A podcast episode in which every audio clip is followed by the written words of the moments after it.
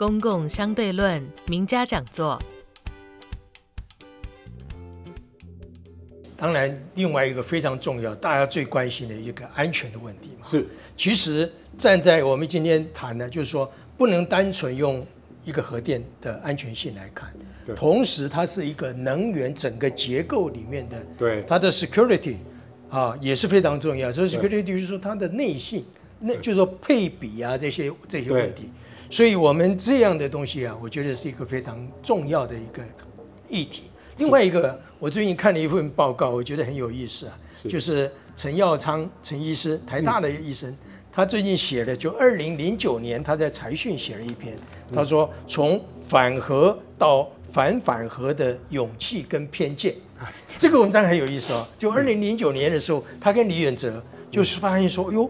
其实我们原来反核的趋势是三里岛那个时候发生，对对对就四十年前了、啊。对，好、哦，大家一直怕说哦，这样的事情还在发生。后来他们真正的就是学者还是很好的啊，就是说他们很理性的再去看过去的所谓的三四十年的这个整个全球核的，就是我刚才讲核废料的处理啊，核核科就说技术的这个进步啊，他们发现说其实反核是没有道理的。但是呢，二零一一年的时候，他他们又开始来担心了，就是那个核，就是说那个福岛事件发生的时候，对 对, 对。所以呢，他们就说，大家现在安担心的一个问题说，说台湾那么多台风、欸，哎、嗯，台湾那么多的地震、欸，哎，是、哦嗯，可以吗？啊、哦，就这个问题。好，讲到核能安全的部分，我们现在回顾一下，很很简短的回顾一下三三呃全全球三次的核子事故了。一九七九年那时候发生的三里岛事故，三里岛事故是因为人所人为操作的疏失，所以那时候确实在三里岛的基础出现了炉心熔毁，但是它没有大量的这个分裂产物的外释，因为它的为主体把大部分的这个放射性产物都局限在它的这个为主体里面。哦，那发生了事故，但是没有大量的放射性物质排放。这个原来在核电厂设计的时候就把它考虑进去。一九八五年的时候发生了第二次的 核, 核子事故，那个就是车诺比的事故。啊，车诺比事故其实蛮令人觉得意外的，就是说苏联的科学家在这个电厂里面做实验，实验的过程当中失控，因为它的这个苏联核电厂的设计呢，它的反应反应度的设计，它是一个正的温度系数。我稍微很快解释一下温度系数什么意思呢？温度越高，如果它的温度系数是负的，那它反应度就会下降，所以它高温的时候反应度下降，核反应就会慢慢被停止。这个是为为了安全，所以做这样子的设计。对，车诺比的设计刚好相反，它是温度越高，反应系数温度系数越大。那温度系数越正的温度不是温度系数越大，它是正的温度系数。所以当你的温度越高的时候，它反应度会越大。那反应度越大，等于就进一步又加快那个核分裂的速率。所以它后来是失控的。但在失控的状况底下，它又没有像西方核电厂这样子的一个为主体的设计，它就只有一个厂房。所以它后来发生炉心熔毁厂房。它其实也不是核爆，它是发一样，它发生氢气爆炸。氢气爆炸的时候，把它的厂房炸开啊，所以因为它炉心熔毁了嘛，所以它就有一些分裂产物就跑到外部环境去，所以那时候造成的这个核污染的影响，其实规模还不小，全世界其实都受到影响。那再过来，当然就是二零二零一一年的这个福岛事故。福岛事故发生的时候，它确实厂房被炸开，那个我们厂厂房叫做二次为主体，它其实有个一次为主体。那它二次为主体为什么发生爆炸？因为炉心熔毁之后，它炉心发生告水反应，产生大量氢气，从一次为主体跑到二次为主体。后来在二次为主体碰到空气，再加上高温，造成爆炸，让这个一号机啦、三号机啦、四号机啊，这厂房都被炸掉。啊，所以当然，电视上面看起来都非常触目惊心的，可是那不是核爆，那个就是单纯的氢气爆炸。那因为它的为主体都还完好，嗯，像二号机它厂房没有炸开，因为它的氢气爆炸是发生在一次为主体里面，不是像其他都发生在二次为主体，那发生在一次为主体，所以它的爆炸在里面的话，它就受到影响的主要是为主体里面。好，那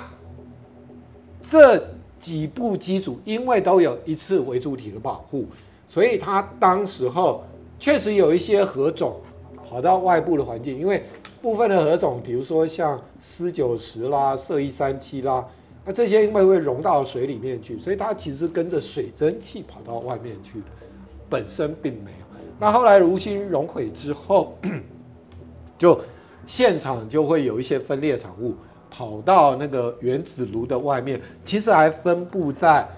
这个一次为主体里面，但是没有跑到大气的环境。可是后来因为做了灌救嘛，因为后来要灌海水去灌救这些机组，再加上因为这个炉心熔毁，所以让它的地板就有出现这个裂缝，让地下水也都入侵进来。所以在这种情况底下，反而要担心的是说，地下水一直入侵到已经熔毁的炉心里面，是不是会带着分裂产物还有一些放射性物质就跑到外部环境去了？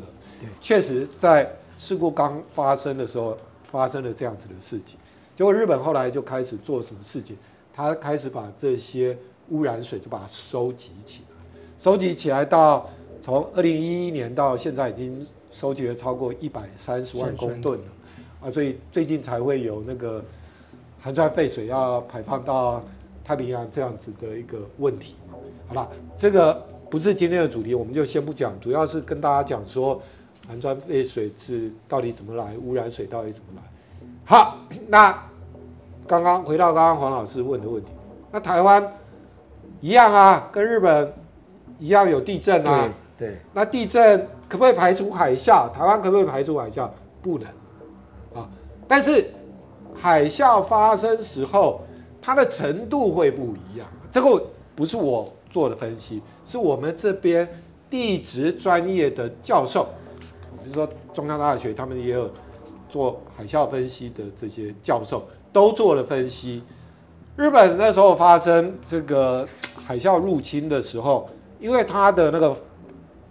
堤防高度只有五公尺，那海啸那时候高达十二公尺，所以那时候是整个进到那个厂区里面去。可我们台湾这边呢、哦，我们核电厂它的建制的高层本身就已经离海平面十二公尺高了，高了，嗯，对。然后我们这边的学者做的这个地震之后的海啸分析，就核一二四在北部这边都不会超过五公尺。好啊，所以你高层本来就已经十二公尺了，那你可能发生的海啸高度又只有五公尺，所以基本上不会跟日本一样发生海啸入侵，然后造成这个紧急用发电机都失效这样子的一个情况。核三稍微高一点，因为核三的比较距离它比较远的这个西南方这边有一个断层，所以它那边海啸评估的结果会有可能到十公尺。八公尺多，快到十公尺，但是他准备要盖防海啸墙，把那个高度提高到十五公尺，所以当然也是有考量到核三这边，他可能如果真的出现海啸了，他有可能高度有可能这么高，但是一样嘛，核三它本来它的基地的那个高层就已经本来就有十几公尺了，所以再加上防海啸墙，它才有办法做到十五、十六公尺这么高。好，那另外就是说，海啸如果不影响啊，可是万事还是万一还是电力丧失呢？因为福岛事故不就是它的那个外电已经没有，因为大地震的关系，外电已经没有了。那海啸进来把它的紧急用机组都淹水泡到海水里面去了，所以紧急用机组也没有办法用来供电，它最后靠电池撑了八个小时。八个小时之后就没电，电池的电都用光了。我们这边就是，其实不只有我们这边，包括全世界都做了压力测试，就安全强化。对，安全强化做完之后就要做压力测试。那到底碰到类似像福岛事故的时候，我们可不可以安全无虞的顺利这个接受大自然的考验？这样子，来，结果他们在我们台湾这边。就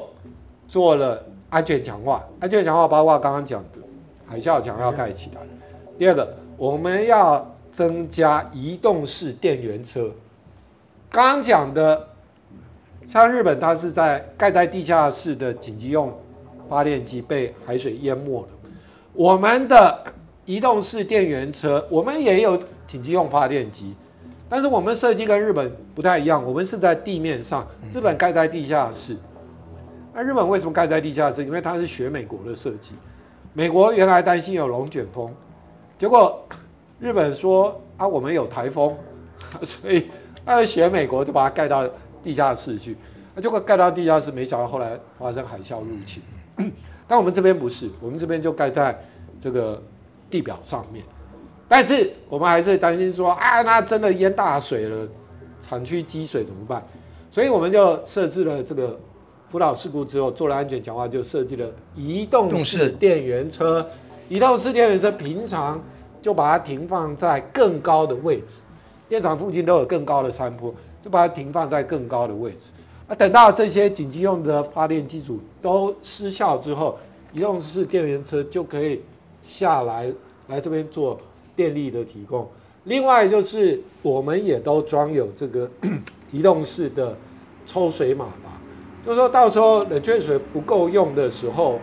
我们还可以直接抽海水。啊、抽海水的时候，这个移动式的抽水马达它就可以用移动式电源车的电力来提供它这个抽水的功能，所以我们在供水的部分也不会有问题。这整套措施叫做断然处置，这是我们台湾先发展出来的，嗯、这个是经过这个福岛事故之后发展出来的断然处置作为。福岛事故它为了为什么发生炉心熔毁？因为它决定灌注海水的时间太晚，嗯、七个小时之后才开始灌注海水。可是经过我们的计算，一个小四十分钟之内，一个小时之内，你一定要灌注海水，不然你就会发生炉心熔毁。所以我们在设计台湾在设计这个断然处置的时候，是四十分钟之内所有的设备都要列置完成，你就要直接灌注海水了，就不要再等了，你就不会发生炉心熔毁，不会发生炉心熔毁，你就不会有这些事故发生。所以经常有人问我说啊，那个日本发生福岛核灾啊，疏散了二十公里啊，我们这边哪里有二十公里可以疏散？我说当然没有二十公里可以疏散，可是我们做了这些作为之后，我们就不会发生。我可以跟你保证，我们这边就不会发生类似像福岛一样的核灾，因为我们做了刚刚提到的这个安全强化跟断然处置措施。那你说日本技术不是很好，为什么那么笨？他都不会及时的去进行刚刚讲的这些灌注海水的措施。不是他们比较笨，是他们需要层层的请示。嗯哼。所以福岛电厂那边发生事故，要不要灌注海水，不是电厂的厂长可以决定的，他还要打电话到东京，东京电力的总部那边去请示。东京电力的总部也没有办法做决定，因为它百分之五十一的股权是日本政府，所以最后还问到日本首相兼职人。等到兼职人说好，你可以这电厂以后我不要了，就是本来可以延役了，那我不要延役了嘛，我放弃了。所以等到做完决定，这边再来灌注海水已经太晚。所以台湾刚刚提到的这个安全强化跟断然处置，它的决定权是在现场的厂长。根本连台北的台电总部都不需要知会，厂长这边就可以自己做决定，就是要掌握它的时效，就是要维持核电厂的安全。所以在这种机制底下，我刚刚才会有信心的跟大家讲说，在台湾我们绝对不会发生类似日本福岛电厂这样子的一个事故，因为该考虑的地方，我们在这一次的安全强化全部都考虑进去，而且这个断然处置措施，甚至还被全球的这个废水式反应区使用群，就 B W R Owners Group， 拿去作为一个参考的依据，就是希望全世界使用废水式反应器的这些电力公司都可以考虑。台湾发展出来的这个断然处置措施，确保他们电厂的安全。因为我们花了很多的时间跟精力嘛，所以我们知道说，电厂这边一定要在一个小时之内完成所有的准备工作，你就可以防止类似像福岛一样的事故在台湾发生。所以在这个阶段，其实我可以很有信心的跟各位讲，核电在台湾持续的使用是绝对安全的。而且我一再的强调，像这些总统参选人，你今天包括赖清德讲的也好，紧急使用或者核二三、核一二三的研议啊，你要研议不是说哎今天讲研议，明天就开始发电，绝对不是。我们一定要先做过安检，先做过评估，等到安检都通过，评估也都完成，确定没有问题，它才有可能研议，它才有可能被重新启用。赖清德讲紧急时启用，你紧急时启用不是今天讲要启用，明天就发电，不是耶。核电机组要让它从冷水到变成满载使用，至少要两天的时间了。所以你只能说我把它 ready 在那边，我让它随时都准备好，因为我帮它做了研议了，所以它随时都准备好。我今天要决定紧急启用它，你给它两三天的时间，它可以用来供电。你不是像赖清德讲的，平常把它放在那边不管它，要用的时候叫它明后天发个电，不是。你要平常就帮它做安全维护。还好现在我们的核一二三，因为燃料还在炉心里面，所以它平常都有在做这些安全维护，所以你要让它延役，其实问题都不大。但是你不是我刚刚讲的嘛，你不是说今天决定要延役，明天就开始发电，绝对不是。我们需要时间来帮它做安检，需要时间来帮它做评估，一切都没问题，才有可能让它延。所以这个也是我们在可能业界这边比较谨慎的做法，一切都先确保没有问题之后，再来考虑下一步的动作是什么。公共相对论名家讲座，我们提供您更多公共事务的接触与知识，我们为您亲身参与公共事务提供契机，期待您下次的收听。